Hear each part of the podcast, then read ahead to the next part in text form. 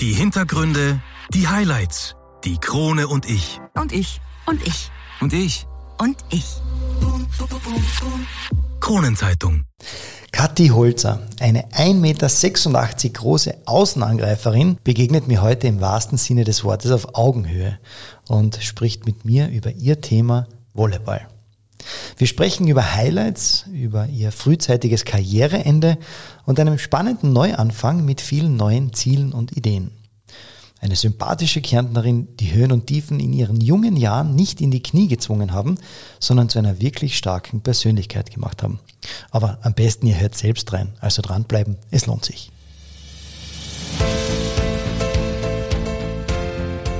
Einwürfe. Der erste Sportpodcast der Kärntner Krone.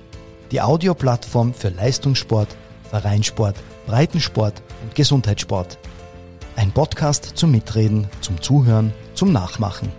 So bleiben wir alle in Bewegung. Ich bin Patrick Jochum, schön, dass du mit dabei bist.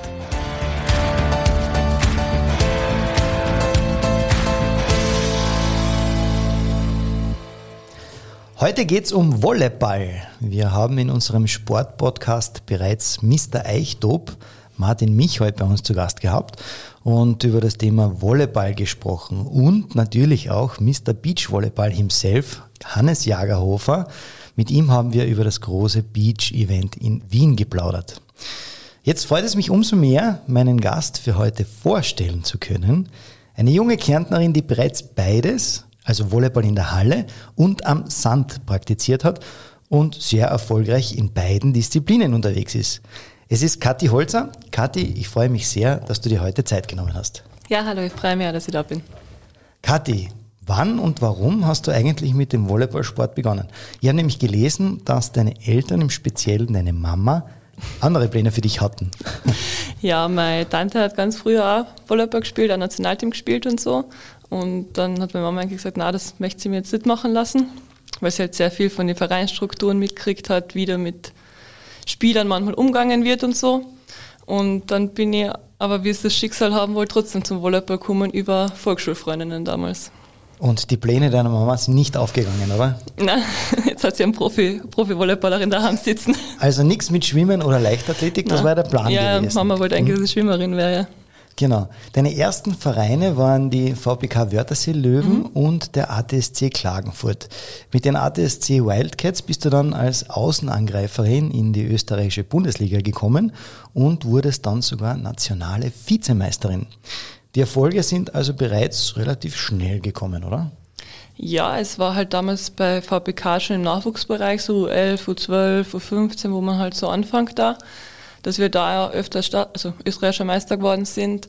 Und dann habe ich halt den Wechsel zum ATSC gemacht und dann war eigentlich auch recht schnell, da haben wir ein wirklich gutes Team damals gehabt. Und wir sind dann auch Zweiter in der Liga geworden, im Cup geworden, also ist eigentlich echt recht schnell gegangen damals, ja. Muss man ja anmerken, für alle Volleyball-Insider, die wissen das natürlich. Die anderen Einwürfe-Zuhörer wissen es vielleicht nicht. Die VPK Wörthersee Löwen und der ATSC Klagenfurt sind ja eigentlich Erzrivalen. Das ist ja vergleichbar mit, sagen wir mal, im Fußball Rapid Wien mit Austria Wien oder wir ein bisschen nationaler, Austria Klagenfurt mit WAC oder KAC VSV.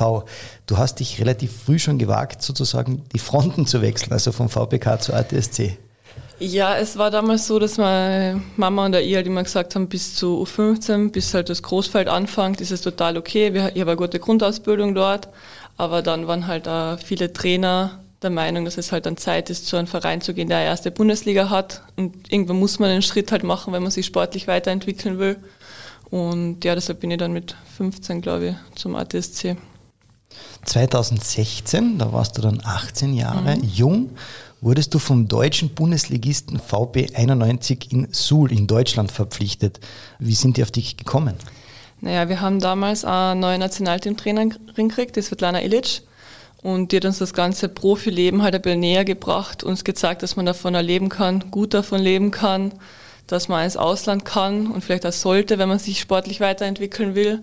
Und dann hat sie eben den Kontakt zum Manager hergestellt, der dann wiederum den Kontakt nach Suhl hergestellt hat. Und so ist dann irgendwie alles ins Laufen gekommen. Und so einfach landet man dann einmal in Deutschland. genau, im Matura, ja. Im Matura ja noch dazu. Ja, aber da stellt sich die Frage, Wie trifft man denn dann die Entscheidung? Äh, das Land zu verlassen ist ja keine leichte.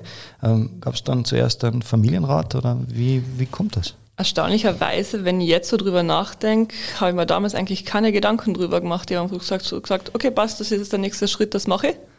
Und klar, mit Mama, Papa besprochen und alles. Und dann halt natürlich auch mit der Schule, weil irgendwie wäre halt recht, wenn man die Matura macht. Und dann bin ich, und ich weiß halt gewohnt von Jugendnationalteam-Zeiten, dass ich halt einmal über Ostern drei Wochen nicht da bin oder über Weihnachten oder um die Weihnachtszeit immer drei, vier Wochen Nationalteam habe. Und so hat die Mama gesagt, hat sie sich irgendwie daran gewöhnt, dass ich halt öfters länger mal nicht da bin. Also war es dann jetzt dann nicht so der extreme Bruch, wo ich halt dann auf einmal gar nicht mehr da war. Noch einmal einzuhaken bei Matura. Mhm. Wie geht das? Du spielst im Ausland und Matura macht man, hat es damals schon Fernunterricht gegeben, oder?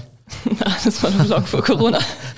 ähm, na, wir, ich bin Sportpark gegangen in Klagenfurt und die haben das eigentlich ziemlich gut unterstützt, weil die haben einen Jahrgang über mir war ein Fußballer, der in England war.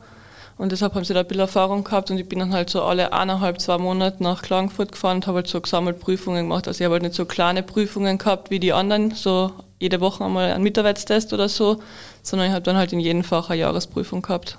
Boah, das stelle ich mir sehr, sehr, sehr, sehr schwer vor. Also wenn ich daran denke, an meine Schulzeit, da ist ja schon, wenn man wöchentlich oder alle 14 Tage oder wie halt das Rad mhm. der Zeit, was das von einem fordert, und da kommst du einfach mit ja, riesengroßen Prüfungen. Ist das dann trotzdem ähm, irgendwie noch vereinbar gewesen, dass du sagst, okay, Sport und Schule nebenbei, also ich nehme mir die Zeit, weil ich denke, als Profi hast du da mindestens zweimal am Tag trainiert. Ja, wir haben zweimal am Tag trainiert, aber es war wesentlich mehr Sport als Schule. Aber ich habe mir immer sehr leicht getan beim Lernen, war extrem gut in der Schule, also war das jetzt eigentlich nie das große Problem oder da hat die Schule nie daran gezweifelt, dass es jetzt nicht hinhauen sollte, wenn ich weg bin. Das wäre meine nächste Frage gewesen, wie gut du denn in der Schule warst. Okay, haben wir das auch abgehakt? Also da, wo ich weg war, nicht mehr ganz so gut wie davor, aber es war immer noch okay. Immerhin noch okay, dann lassen wir gelten. Okay. 2017 bist du dann auch ins österreichische A-Nationalteam gekommen und wurdest Teil des Kaders mit der Rückennummer 8 als Außenangreiferin.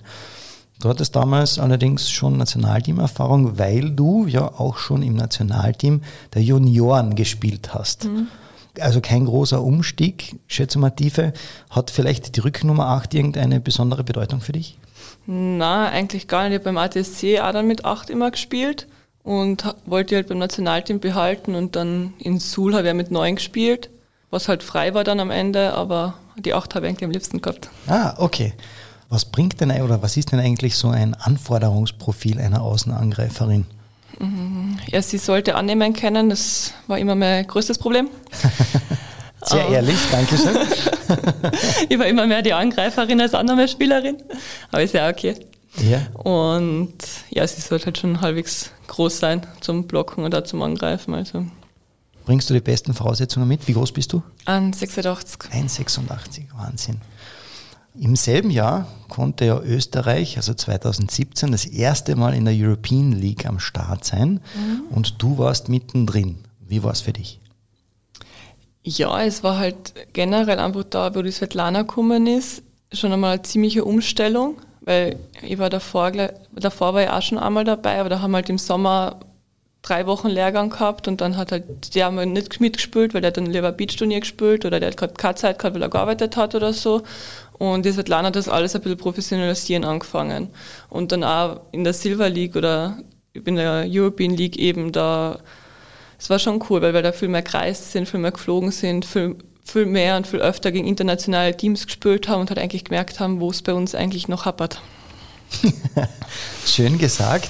2018 habt ihr mit dem Nationalteam ja dann eine Sensation geschafft. Ihr seid bis ins Endspiel gekommen und äh, musstet euch dann aber leider vom Gastgeber Schweden knapp geschlagen geben. Doch als Belohnung trotzdem für diesen Erfolg durfte die Mannschaft 2019 eben in der Golden European League antreten. Erzähl uns ein bisschen davon.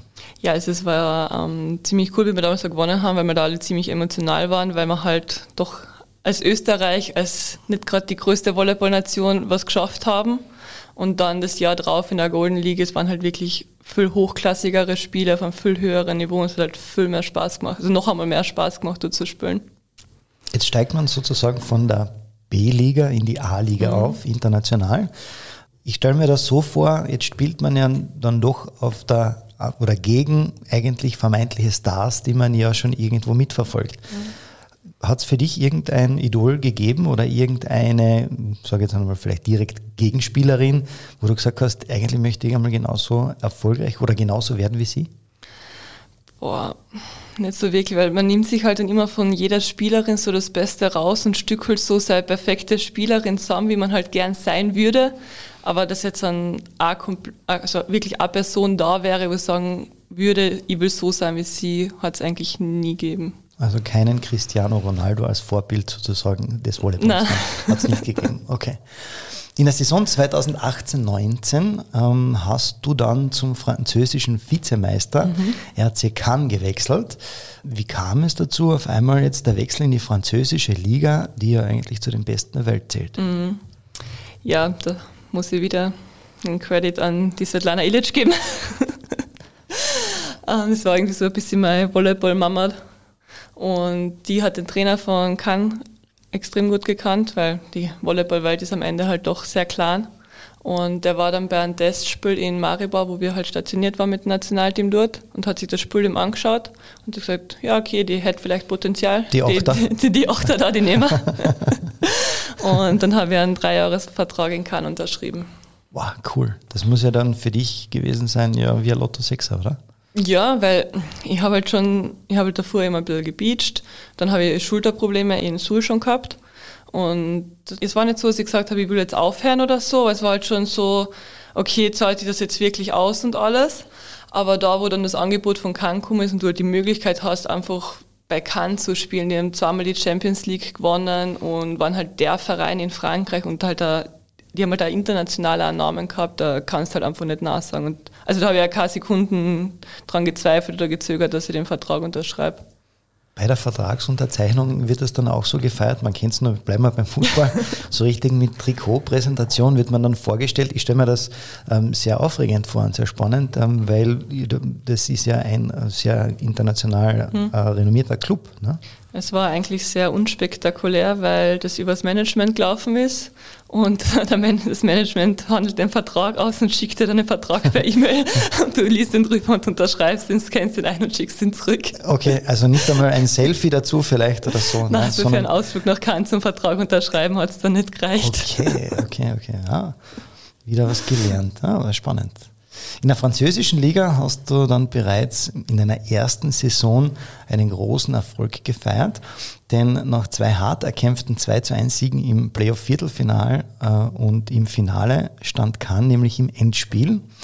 Mit den zwei 3 zu 1 Erfolgen habt ihr euch dann den 21. Meistertitel der Clubgeschichte geholt, unfassbar. Und du hast damals im zweiten Finale auch einen Kurzeinsatz gehabt. Wie war dieser Sieg für dich? Wie bekommt man das als Spielerin mit, wenn man weiß, ja, wir haben jetzt eine Clubgeschichte geschrieben? Ja, also wenn du halt zu einem Verein wie Cannes kommst, ist halt von Anfang an das Ziel geben, okay, du musst den Cup gewinnen, du musst die Meisterschaft gewinnen. Dementsprechend wird das Team eingekauft und dementsprechend ist auch das ganze Training und die ganze Saison periodisiert du freust dich extrem, wenn du das gewinnst, aber es ist so also ein bisschen eine kleine Erleichterung, okay, wir haben es jetzt halt wirklich geschafft. Verständlich, ja. Ja, aber na, es war schon sehr cool. Vor allem man hat es später realisiert, was man da eigentlich geschafft hat. Und da das ganze Champions League spielen und so, das sind halt Sachen, die darf leider nicht jeder Sportler erleben und das ist schon was sehr Cooles. Du hast es miterlebt und Gratulation an dieser Stelle.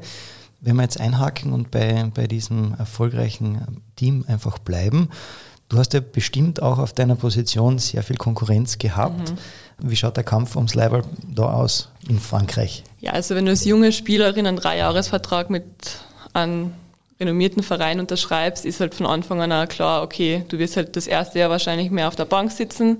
Du bist dort, dass du lernst, Erfahrung sammelst, von den erfahrenen Spielerinnen ähm, lernst und dann halt im zweiten Jahr mehr und mehr spielst oder im zweiten Jahr vielleicht auch schon Stamm spielst und spätestens im dritten Jahr Stammspielerin bist. Also so ist normal prinzipiell der Plan, wenn du so einen Dreijahresvertrag unterschreibst. Und dementsprechend habe ich ja gewusst, dass ich jetzt im ersten Jahr nicht extrem viel spielen werde oder halt auch nicht in der Stadtsex sein werde.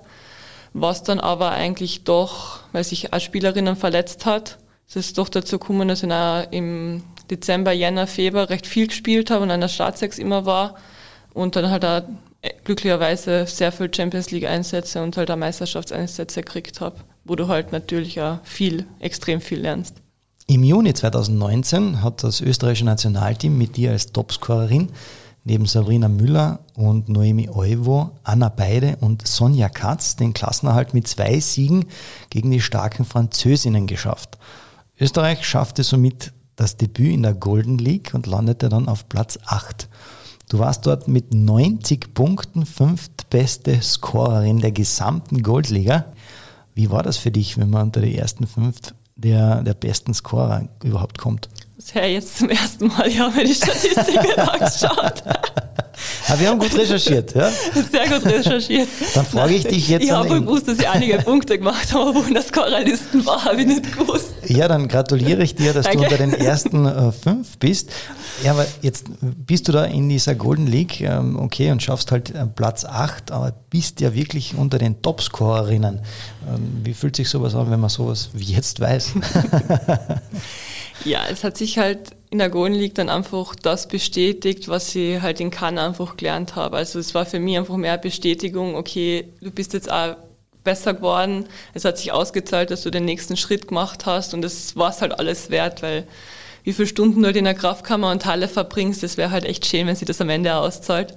Und das, das war dann halt einfach so eine Bestätigung, dass sich das auch auszahlt, was ich da mache. Ebenfalls 2019 hast du wieder mal den Bodenbelag gewechselt und bist bei der U22 Beachvolleyball EM in Antalya in der Türkei angetreten. Ähm, wie ist eigentlich die Umstellung vom harten Boden auf den Sand? Wir wissen ja, dass du ja schon ein bisschen früher mit der Beachvolleyball-Karriere angefangen hast. Aber wie ist so, wenn man von der Halle direkt auf den Beach wechselt? Ja, also ich habe meistens Muskelkater an meinen Fußsohlen, weil ich einfach den Sand nicht gewohnt bin, weil ich nochmal Schuhe anhabe. Ja. Aber Sonnenbrand habe ich meistens auch. Aber ja, also es ist schon ein anderer Sport. Also du musst halt bestimmte Techniken einfach umstellen. Ist mir nicht immer so leicht gefallen. Also ich habe auch immer hart auf den Ball drauf gehauen, was ich aus der Halle kennen habe. Aber es ist, es ist trotzdem Volleyball. Also es ist anders, aber trotzdem immer noch Volleyball. Und das liegt dir ja. Angeblich. Obwohl du zu diesem Zeitpunkt in der Halle ja, daheim warst, mhm. war die EM in der Türkei zu diesem Zeitpunkt bereits dein sechstes Großereignis auf Sand. Echt? Ja, darunter ich lerne heute sehr viel über mich selber. Darunter einer deiner größten Erfolge am Sand war 2015 in Riga, wo du Vize-Europameisterin mhm. der U18 geworden bist. Damals war das Beachvolleyball für dich aber eher ein Ausgleich im Sommer, kann man das ja, so sagen? Ja, genau. Also es hat mir einfach extrem Spaß gemacht, einmal nicht in einer monotonen Halle zu sein und einmal rauszukommen, ein bisschen braun zu werden. Das ist meistens eh sehr schwierig bei mir. Und dann, ja, das war eigentlich sehr lustig, weil ich damals mit der Saria, mit der Geschöpf im Sommer ein bisschen gespielt, weil die habe halt von Klagenfurt gekannt. Und die hat gesagt, ja, okay, Beach mal. Und dann gesagt, ja, okay, passt. Dann hat sie mir halt ähm, zum ÖVV, also zum Nationalteam-Trainingslager nach Cesenatico mitgenommen zum Beachvolleyball. Und dann haben sie gesagt, ja, du bist eh der Jahrgang, warum willst du nicht die U18 EM spielen? Und dass es halt so aufgeht, hat halt keiner wissen können. Aber schön, oder? Ja, war eine freudige Überraschung für alle. Wenn man in deiner jetzt dann schon, sage ich mal, sehr erfolgreichen Karriere zurückdenkt und so, ähm, vielleicht kommen wir dort zu diesem ersten 2015, zu dem Großereignis, mhm. wo du dann gleich einmal Vize-Europameisterin geworden bist. Wie ist da, wie sind so die letzten Ballwechsel, wenn man weiß, äh, ja, jetzt ist wirklich Wahnsinn, ich bin on top? Ähm, ans Finale kann ich mich gar nicht mehr so genau erinnern, es war eher das Semifinale dann. Weil im Semifinale geht es halt doch noch darum, okay, habe ich jetzt fixer Medaille oder muss ich noch einmal Medaille kämpfen? Und ich weiß ja noch, dass davor ein paar Spiele sehr knapp waren und wir teilweise hinten waren. Also ich habe bis heute keine Ahnung, wie wir das teilweise gedreht haben. Aber es war echt mehr das Semifinale, wo wir uns richtig gefreut haben, wo dann halt so voll die Erleichterung gekommen ist, so okay, wir haben eine Medaille sicher. Und wir haben ja gegen die Leitinnen, gegen die wir im Finale gespielt haben, in der Gruppenphase auch schon verloren gehabt. Also haben wir gewusst, dass das ziemlich schwierig werden wird, aber es war echt mehr das Semifinale. Ist das dann schon so ein erster Traum 2015, wenn man sagt, U18 ist ja dann eigentlich noch der Start der Karriere und man erreicht gleich einmal so ein Top-Ergebnis? Ich habe das beim Beachvolleyball wirklich nie so gesehen, ich das wirklich mal gemacht, weil es mir Spaß macht und das war halt nie so schon, also wenn ich spiele, dann will ich gescheit spielen und gut spielen und gewinnen. Das steht außer Frage. Aber es war jetzt nie so wie in der Halle, dass ich sage, okay, ich muss das jetzt erreichen oder ich will dahin oder das ist mein großes Ziel. Also das Beachvolleyball war da dazwischen immer, wie ich es gespielt habe, wirklich nur so zum Ausgleich und weil ich es halt einfach extrem gern gespielt habe. Ja, verständlich.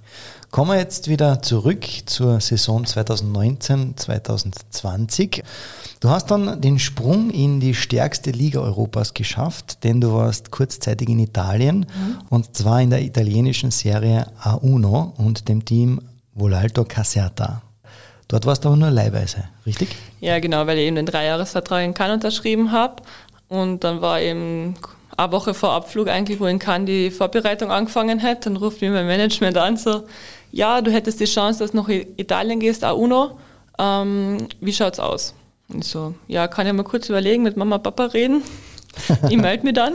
Und dann hat sie mir eine Stunde später geschrieben, na, ist eigentlich schon ein ausgemachter Deal zwischen Cannes und Caserta, du fliegst in einer Woche. Ich so, okay, passt.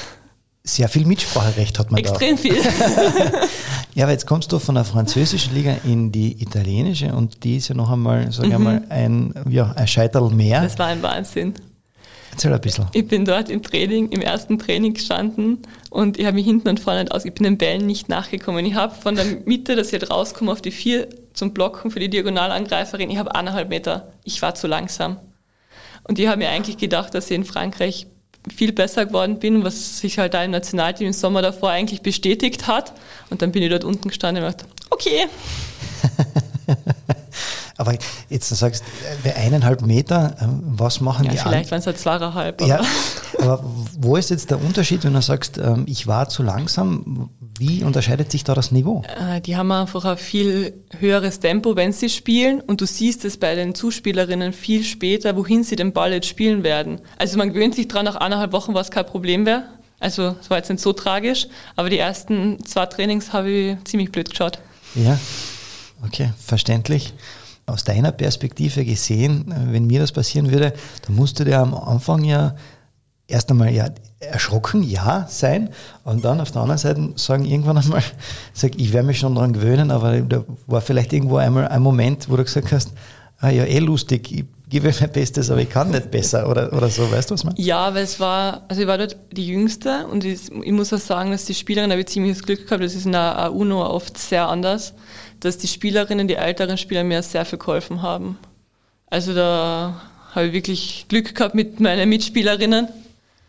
Und, aber es hat nirgends, also es hat, am meisten, also es hat nirgends so viel Spaß gemacht zu trainieren und zu spielen wie in Italien und weil das Niveau halt einfach so viel höher war und es hat wirklich, also auch wenn ich einfach manchmal zu spät war am Anfang, aber es hat wirklich extrem viel Spaß gemacht da unten. Und man lernt stetig dazu. Ja, und auch sehr schnell, weil du keine andere Wahl hast. okay. Als du in Italien warst, hast du ja dann allerdings vermehrt Probleme mit der Halswirbelsäule bekommen und hast immer wieder Kribbeln und ein taubes Gefühl in den Händen gespürt. Was war da los? Ja, wenn ich das wüsste, hey. ähm, ja, wir sind dem ganzen Rätsel ein bisschen näher, aber es waren halt wirklich zwei Jahre Ärzte laufen. Ich habe dann nach Italien, beziehungsweise da war eh Corona dann auch, dann habe ich wirklich ein halbes Jahr nicht gespielt. Ich wollte keinen Ball singen, ich wollte keine Halle singen, ich wollte nichts mit Volleyball zu tun haben. Also das hat mir wirklich einmal gereicht. Und das hat halt wirklich extrem lang gedauert, es war extrem mies, weil anatomisch und physiologisch ist alles okay. Also es hat keine Sehne was, es hat kein Band was, es hat kein Muskel was, es hat kein Nerv was, es funktioniert eigentlich alles. Ich weiß mittlerweile, was ich machen muss. Ich muss manche Übungen machen, dann wird es besser. Und ja. Das heißt, du hast das immer noch? Also ganz weg ist es nicht. Aber ich würde sagen, dass es bei 95 Prozent ist. Also es ist wirklich okay. Also ich kann jetzt wieder ohne Probleme spielen. Das muss doch sehr frustrierend gewesen sein, vor allem, weil du in Italien nicht richtig untersucht wurdest, oder? Ja, das war eine Katastrophe, wirklich. Also, das ist ja der Hauptgrund, warum ich mit der Halle auch aufgehört habe. Weil du halt einfach als Mensch in manchen Vereinen nicht wirklich wertgeschätzt wirst. Also du bist halt für die wirklich eine Ware. Okay, wir haben die jetzt unter Vertrag und du bist Spieler XY und wenn du nicht funktioniert, wenn du nicht funktionierst, bist du uns egal. Und in Italien war halt auch so, ich war in der Nähe von Neapel und da unten laufen Geschäfte teilweise anders als bei uns. Und unser Präsident hat halt auch gedacht, dass er mit uns Spielern oder auch mit dem Trainerteam, mit dem gesamten Team so umgehen kann wie mit, wie mit seinen Geschäftspartnern. Und deshalb gibt es den Verein dann mehr. Also es war dann auch im Dezember, wo ich heim bin, beziehungsweise noch kurz nach Cannes bin, bis Corona angefangen hat, ähm, hat es den Verein dann mehr gegeben. Man lernt das halt dann nirgends davor. Also auf das bereitet die halt auch keiner vor. Das ist so Learning by Doing. Und es sind halt auch jetzt wenn mir manche Sachen, die mir in meiner Karriere passiert sind, wieder passieren würden, würde ich halt jetzt anders damit umgehen oder mir manche Sachen nimmer gefallen lassen, die mir halt damals einfach gefallen lassen habe, weil ich mir gedacht habe, okay, passt, das ist so, das muss so sein. Und in Italien unten war dann halt so, wie die Probleme angefangen haben. Ich wollte dann halt auch nach Cannes fliegen und nach Österreich fliegen, mich untersuchen lassen, wäre kein Problem gewesen aber die haben mir halt nicht weggelassen. Also die haben mir dort weder ärztliche Versorgung noch Physiotherapeuten zur Verfügung gestellt, haben mir aber im Gegenzug auch nicht heimfliegen lassen, dass ich die Untersuchungen mache. Wow. Und ich glaube, dass ich alles ziemliche Worst Case dort erwischt habe. Also das ist vielleicht einer von tausend Vereine. Aber ja. Du hast es durchgemacht und äh, man muss dann noch dazu anhängen oder, oder noch äh, das Ganze auf den Punkt bringen. Schlussendlich bist du dann ja sogar aus dem Team geflogen. Das war, war, war, das dann sozusagen eine gemeinsame Entscheidung? Aus dem Team geflogen ist gut, ja. ähm, ja, es, wir haben dann den Vertrag aufgelöst, weil es halt trotzdem noch über Cannes gelaufen ist, weil ich halt Leihspielerin war. Aber wir haben da unten halt, ähm, wir waren sechs Monate unten, wir haben alle Angehalt bezahlt gekriegt. Na. Ähm, es ist dann alles über Anwälte gelaufen. Ähm, ja, das ist dann halt nicht wirklich aus dem Verein fliegen. Also er wollte uns eigentlich loswerden, weil er hat halt gewusst, wenn er uns raushaut, muss er uns den ganzen Vertrag rechtlich ausbezahlen. Und deshalb hat er uns einfach so behandelt, dass wir mehr oder weniger freiwillig gehen. Und weil wenn, wenn wir sagen, wir gehen, dann muss er uns rechtlich halt nicht den ganzen Vertrag auszahlen. Also es war einfach ein, wir behandeln sie jetzt so schlecht, dass es sie so nervt, dass sie auf das einfach verzichten. Wow. Wie war dann danach dein Weg zurück? Du bist ja dann zurück nach Cannes gegangen. Mhm. Ähm, du hattest dort ja noch den laufenden Vertrag. Mhm. Ja, ich bin dann wieder zurück nach Cannes und meine Schulterprobleme waren dann halt nicht von heute auf morgen weg weil es war halt in Italien wirklich extrem schlimm. Davor in Cannes, die Saison, was halt, habe ich es halt halbwegs im Griff gehabt mit Physiotherapie, weil wir dort halt eine gute Physiotherapeutin gehabt haben. Und da in Italien ist es halt so schlimm geworden, dass es halt dann nicht mehr gereicht hat, wenn ich zwei Wochen gescheit Physio mache. Und dann ist dort auch der Trainer, der hat gleichzeitig mit mir einen Dreijahresvertrag unterschrieben in Cannes. Und der hat dann auch gesagt, er geht. Und dann war halt so die Frage, okay, was mache ich jetzt? Ich bin jetzt verletzt, ich bin nicht fit, sitze jetzt ein Jahr in kann meinen Vertrag ab oder nicht oder bin ich einfach einmal lieber daheim? Und dann war eh Corona, dann hat sich das eh ein bisschen selbst erledigt. Aber deswegen habe ich dann auch gesagt, dass ich mein letztes Jahr den Vertrag im auflöse und mal schaue, daheim bleibe und schaue, dass ich halt wieder fit wäre. Du hast letztes Jahr dann auch eine Volleyballpause eingelegt, mhm. mehr, mehr, oder weniger selbst gewünscht, weil du die Freude am Sport etwas verloren hast. Mhm. Hat das äh, mit den Schmerzen im, im Halswirbelbereich bzw. in der Schulter zu tun gehabt oder hast du einfach gesagt, nein, ich brauche generell einmal Pause? Es war eine Mischung aus allem. Also es war meine Verletzung, die halt nicht besser geworden ist und keiner wirkliche Diagnose gehabt hat. Weil wenn ich mir mein Sprunggelenk, meine Bandeln reiß, weiß ich halt, okay, ich mache das im Spiel in sechs Wochen wieder. Und wenn du aber keine Diagnose hast, ist es halt extrem schwer, eine Prognose zu stellen und zu wissen, was du dann machst. Oder wann du wieder spielen kannst und in welchem Umfang. Und dann ist halt das ganze Theater mit Caserta auch noch dazukommen, damit kann mit dem Vertrag auflösen, hat auch noch ein Theater geben. Und dann habe ich einfach mal gesagt, okay, ich habe genug davon. Genug Theater? Genug Theater, es reicht. ich will mal daheim sein. Und ich habe halt am Ende auch die letzten Jahre einfach nur aus dem Koffer gelebt. Und dann bist du halt echt einmal froh, wenn du irgendwo daheim bist und ankommst wieder ein bisschen. Und dann kam die Ankündigung, dass du deine Hallenkarriere an den Nagel hängen wirst. War das für dich eine leichte Entscheidung nach den ganzen Erlebnissen? Mhm. Es war eine Entscheidung, die ist irgendwo so über die letzten eineinhalb Jahre, über das letzte Jahr ein bisschen gereift. Und ich habe mir kurz überlegt gehabt, da nach Caserta ganz aufzuhören. Dann habe ich gesagt, okay, mit so einer Saison will ich meine Heimkarriere oder meine Volleyballkarriere einfach nicht beenden. Das habe ich nicht verdient und das, das habe ich einfach nicht verdient. Und dann habe ich halt gesagt, okay, passt, ich habe dann im Februar, März wieder bei Linz angefangen zum Spielen, dass ich fit wäre fürs Nationalteam, weil ich halt mit dem Nationalteam noch einmal einen Abschluss für meine Hallenkarriere haben wollte. Habe halt alles Mögliche getan, dass ich da fit wäre. Habe dann Nationalteam nochmal gespielt im Sommer. Und für mich war dann eigentlich, wo wir die Quali nicht geschafft haben, klar, dass ich mit der Halle aufhöre. Und abschließend trotzdem bist du mit Aske Linz dieses Jahr sogar österreichische Meisterin und österreichische Pokalsiegerin geworden. Äh, zwei unglaubliche Siege, oder? Ja, das habe ich bei, bei Matthias C nie geschafft. Dann habe ich mir gedacht, okay, passt, jetzt kann ich in Ruhe meine Karriere beenden. Jetzt bin ich österreichischer Meister und ein Pokalsieger auch noch geworden. Na, also es hat einfach in Linz extrem gut gepasst. Ich habe gewusst, dass die vorne um Titel mitspielen werden. Deshalb habe ich mir halt ein Linz ausgesucht und bin nicht zu Klagenfurt gegangen, weil ich halt irgendeinen Verein gebraucht habe, der bis zum Ende spielt, weil es halt nicht reicht, wenn ich zwei Wochen trainiere und ein Nationalteam spielen will, nachdem ich ja dreiviertel Jahr nichts gemacht habe. Und ja, genau, so bin ich zu Linz und das hat sich eigentlich gut ergeben. Kathi, gerade diese Woche stand wieder ein Beitrag bei uns in der Kronenzeitung über dich und zwar, dass du, wie gerade besprochen, äh, dem Hallenvolleyball den Rücken gekehrt hast und jetzt am Beach durchstarten möchtest. Der erste Gedanke an einen Wechsel von der Halle auf Sand ist ja schon ein paar Jahre her. Mit welchem Team wirst du jetzt Beachvolleyball spielen und so richtig durchstarten? Na, ich spiele jetzt mit der Franziska Friedl, ist Wienerin. Es hat sich eigentlich sehr zufällig ergeben, weil ihre Partnerin vor drei Wochen, vier Wochen beschlossen hat, dass sie doch aufhören will. Und dann hat sie mich angerufen, was ich halt jetzt eigentlich so mache. Und aufhören mit der Hallenkarriere. aufhören mit der Halle. Und ich habe halt gemerkt, dass es doch ohne Volleyball nicht ganz geht. Also mir hat mir das Krafttraining gefehlt, mir hat das Balltraining gefehlt, aber ich wollte halt dann nicht wieder zurück in die Halle. Sehr cool. Dann stellt sich natürlich die Frage, welche Ziele setzt ihr euch für die kommende Beach-Saison? Ja, wir wollen auf jeden Fall World Tour spielen und das so erfolgreich wie möglich und dann halt auch schauen, dass wir genug Punkte sammeln, dass wir dann zu den höher dotierten ähm, Turniere auch reinkommen. Hm, da halten wir euch natürlich die Daumen und werden das ganz genau verfolgen und euch ja, auf die Finger schauen, ob ihr diese Ziele erreicht.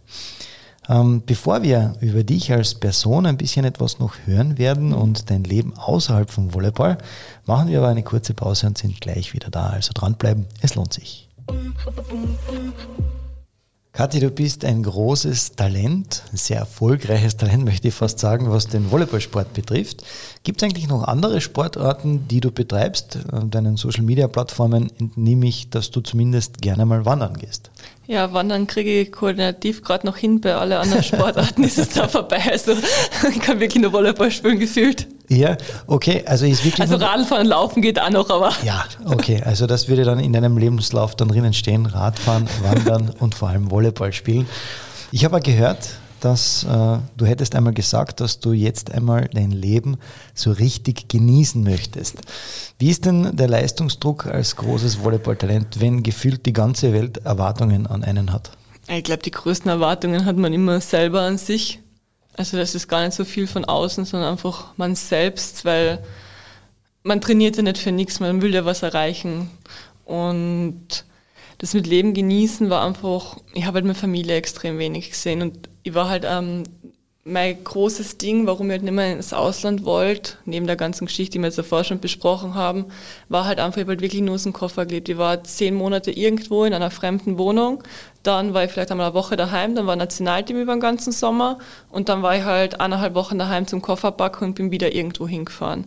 Und du fühlst dich halt einfach nirgends daheim. Also es ist was anderes, wenn du halt zum Beispiel sagst, okay, du bist zwar als Beachvolleyballer zum Beispiel auch das ganze Jahr unterwegs, aber du hast deine eigene Wohnung und hast deinen eigenen ähm, Lebensmittelpunkt einfach. Und das hat mir einfach extrem gefehlt jetzt. Also es war cool, ich würde es immer wieder machen, aber irgendwann ist halt echt die Zeit, dass du irgendwo ankommst verständlich, dass du da einen Mittelpunkt suchst und äh, ja, einen sogenannten Ausgleich vielleicht auch suchst. Aber was machst du als Ausgleich? Woher nimmst du als so junger Mensch deine mentale Stärke? Ich habe gehört, dass du sehr selbstkritisch sein sollst. Wo hast denn das her? Ja, gut recherchiert, hätte ich gesagt. Nein, es stimmt. Also es ist äh, jetzt im Training, also gefühlt muss ich halt Volleyball neu lernen, weil wenn ich halt im Sommer die drei Wochen, also ich habe leider nie mehr Zeit gehabt als drei, vier Wochen im Sommer Beachvolleyball zu spielen. Und dann haben wir halt immer so geschaut, dass wir meine Hallentechnik so, so adaptieren, dass es halt einfach funktioniert. Und jetzt dadurch ist halt nur noch Beachvolleyball spielen und das auch professionell mache, müssen wir halt meine Technik so ändern, dass es halt auch langfristig Sinn macht. Und es fühlt sich halt teilweise trotzdem echt an wie neu Volleyball lernen. Und das ist halt sehr frustrierend, wenn man denkt, man kann eigentlich eine Sportart und dann draufkommt, okay, eigentlich doch nicht. Also doch nicht so, wie man gedacht hat. ja, sehr selbstkritisch. Okay. Du hast ja neben deiner aktiven Volleyballkarriere deine Matura gemacht mhm. und geschafft und ein Studium begonnen. Mhm. Jetzt sagst du, strebst du die zweite Karriere unter Anführungszeichen am Beach an. Wie schwer ist es, das alles unter einen Hut zu bekommen? Naja, ich habe ähm, während ich im Ausland war Ernährungswissenschaften als Fernstudium gemacht auf einer Fernuni. Und das war halt immer so, weil ich gesagt habe, okay, wenn ich mit der Halle aufhöre, oder wenn ich mit dem Volleyball aufhöre, möchte ich halt einfach irgendwas haben. Und die lernen halt eigentlich extrem gern. Und so wie die manche Leute, die halt studieren oder arbeiten, den Sport als Ausgleich haben, habe ich halt mein Studium als Ausgleich gehabt. Für den Kopf einfach. Und dann war halt die Karriere früher zu Ende als gedacht. Also ich habe schon eigentlich, wie halt ins Ausland bin, gedacht, dass ich länger im Ausland bleibe. Und jetzt, wo ich gesagt habe, ich komme wieder heim oder suche mir irgendwo einen neuen Lebensmittelpunkt, habe ich gesagt, ich möchte doch auf AFH, weil das halt doch ein anderes Lernen ist als in einem Selbststudium. Ich wollte gerade sagen, ganz etwas anderes, denn heute am 12. November, kurz vor unserer Podcastaufnahme, hast du nämlich eine Prüfung an der FH abgelegt. Alter, was du alles warst, hey. Was hast du für ein Gefühl? geschafft oder was nicht geschafft? Für Quellen? deine Quellen ja, die besten, die besten Quellen haben wir natürlich. Aber was glaubst du? Geschafft, nicht geschafft? Medizinische Terminologie gehabt, das brauchen wir eigentlich mehr Vokabel lernen, als es sollte hingekriegt haben. okay. Ja, siehst du, das zeichnet uns ja aus und äh, die tollen Recherchen ja sind der Krone Redaktion. Weißt du, wann ich meine nächste Prüfung habe oder ist das Wissen dann vorbei? Soll ich dir das auch noch sagen? ähm, Spaß beiseite. Aber ich weiß auch noch von anderen Talenten von dir. Ich habe nämlich gesehen, dass du auch gerne zeichnest und ja. gerne Kekse und Cupcakes backst. Sind das oder gibt es da noch irgendwelche versteckte Leidenschaften oder sind das genau die versteckten Leidenschaften von dir? Nein, also Zeichnen und Malen so tue ich ja immer schon extrem. Also meine Mama ist ja extrem künstlerisch begabt und ich bin eine Unterstufe in Fick drin gegangen, den bildnerischen Zweig. Aber für das muss halt wirklich Zeit und Muße haben. Also das ist jetzt nicht so, wo ich jetzt sage, okay, jetzt eine Stunde dazwischen Zeit, ich zeichne jetzt irgendwas. Also es ist wirklich so, wenn ich im Kopf frei bin und nichts anderes zum tun habe, und ja, backen tue ich extrem gern, aber hauptsächlich, weil es extrem gern ist. auch sehr schön. Kathi, wenn du an deine bisherige Karriere und Laufbahn in sportlicher Hinsicht, mhm. aber auch in privater Hinsicht zurückdenkst, was waren denn deine absoluten Highlights? Mm. Also volleyballerisch, ja, eh die Klassiker. Also französischer Meistertitel, Champions League spielen, dann Beachvolleyballer Vize-Europameistertitel und was mir extrem getaugt hat, war in Wien damals die WM spielen. Also vor 10.000 Leuten im Stadion zu spielen, hat schon was. That's the way. Absolut. Gut nachvollziehbar. Und alle, die da mit dabei waren und wissen, wie es in diesem Hexenkessel abgeht, ja verständlich, also, dass das zu, einen, mhm. zu deinen Highlights dazugehört. Vielleicht privat gibt es doch irgendein Highlight, wo du sagst, mhm. das war etwas, was mir. Nein, es ist eher so das Allgemeine, vor allem jetzt, wo ich halt aufgehört habe zum Spielen, reflektiert man halt noch einmal so über alles. Am Ende hat mich halt Volleyball einfach zu dem Menschen gemacht, der ich jetzt am bin. Und ohne Volleyball würde ich jetzt nicht so da sitzen, wie ich jetzt da sitze. Ich hätte einen ganz anderen Freundeskreis. Ähm, ich hätte ganz andere Menschen kennengelernt in meinem Leben und ich bin aber für die Menschen, die ich jetzt in meinem Leben habe, unheimlich dankbar. Also ich möchte die auf keinen Fall missen und das habe ich halt auch durch Volleyball einfach alles dazu gekriegt. Also so hat mir das halt einfach im Privaten und Persönlichen geprägt. Wie wichtig ist die Familie dabei? Immer mehr. Also früher war halt so mit 18 so, ja, ich bin endlich weg von der Hand, so auf die Art. Also ich liebe, liebe meine Familie, aber es ist halt einfach, glaube ich, so in der Jugend und so. es ist halt auch kein Geheimnis, Großalter werden immer älter und wenn man die halt auch zum Beispiel nie sieht, das ist halt, am Ende bereust das halt, glaube ich, fast mehr, dass du die halt so wenig siehst und so wenig Zeit für sie hast, weil jetzt dann gefühlt bin ich mindestens zweimal in der Woche bei der Oma Mittagessen und davor habe ich sie halt zweimal im Jahr gesehen. Also das ist halt Sachen, die dann mit dem Alter einfach, glaube ich, immer wichtiger werden. Auch absolute private Highlights von einer ja, Spitzenvolleyballerin, wie sie da vor uns sitzt. Noch eine kurze Pause und dann gibt es noch unseren dritten Teil, also bis gleich. Teil 3 und ja, wie soll es anders sein? Mein Lieblingsteil. Denn, liebe Kathi, wir kommen zu den fünf Spitzen der Krone. Sagt dir das etwas? Nein. Nein. Die fünf Spitzen der Krone. Ähm, ich darf einen, einen Satz anfangen und du vollendest mir diesen bitte. Mhm. Vielleicht dann mit einer kurzen Begründung, warum gerade. Mhm. Okay? Bist du bereit? Weiß ich noch nicht. wir fangen einfach einmal an. Meine größte Herausforderung ist, mm, Jetzt an mein Studium und das Training so zu timen, dass sich alles gut ausgeht und das so professionell wie möglich wird. Generell Sport ist für mich Leidenschaft, weil ich es einfach extrem gern mache und mir extrem viel Spaß macht und auch das Training und einfach das Besserwerden oder an selber dabei zuzuschauen, wie man besser wird, extrem viel Spaß macht. Und wenn das irgendwann nicht mehr da sein sollte, dann muss man wirklich aufhören, aber das ist für mich Leidenschaft. Ja, lass ich gelten. Danke. Gibt es eigentlich so ein, äh, beim Abklatschen, man tut immer abklatschen, ne? nach ja. jedem Punkt. Gibt es irgendwas sowas, wo er dann äh, euch pusht, irgendein so ein, eben Vamos oder so? Na, meistens schreiben wir einfach. So. ah! Spartiaten. Nein, also ganz am Anfang, wenn du zusammengehst, hast du im Team halt meistens was, was schreist. Also ist halt jedes Team was ja. anderes. Und sonst jubelst eigentlich meistens nur, weil du so viel Zeit hast, halt eigentlich eh nicht. Okay, also ihr schreit einfach nur und dann vielleicht manchmal so. genau, so schaut das dann aus. Könnte ja sein. Oder in Wien, wenn du am Center Court stehst, machst du halt die Bewegungen mit oder so, aber. Ja, cool. Sehr cool. Das würde ich gerne als Schlagzeile in der Kronenzeitung über mich lesen. Holzer hat es nach der Halle zu den Olympischen Spielen geschafft. Oh, da halten wir dir die Daumen auf alle Fälle. Was zwar noch nicht welche Olympischen Spiele, aber. Zumindest ein Ziel und eine Schlagzeile. Großartig. Einmal im Leben möchte ich. Zumindest ein Halbmarathon da rennen. Wie kommt man auf die Idee, einen Halbmarathon? Weil ich absolut keine Ausdauer habe und mir jedes Mal in der Vorbereitung denke, was irgendwann mache ich das so oft und so viel, dass ich sogar einen Halbmarathon da renne. okay, auch da halten wir dir natürlich die Daumen. Absolut. Das kann auch ein bisschen dauern, aber. Wir bleiben dran. Und das möchte ich den Einwürfe-Zuhörern noch sagen.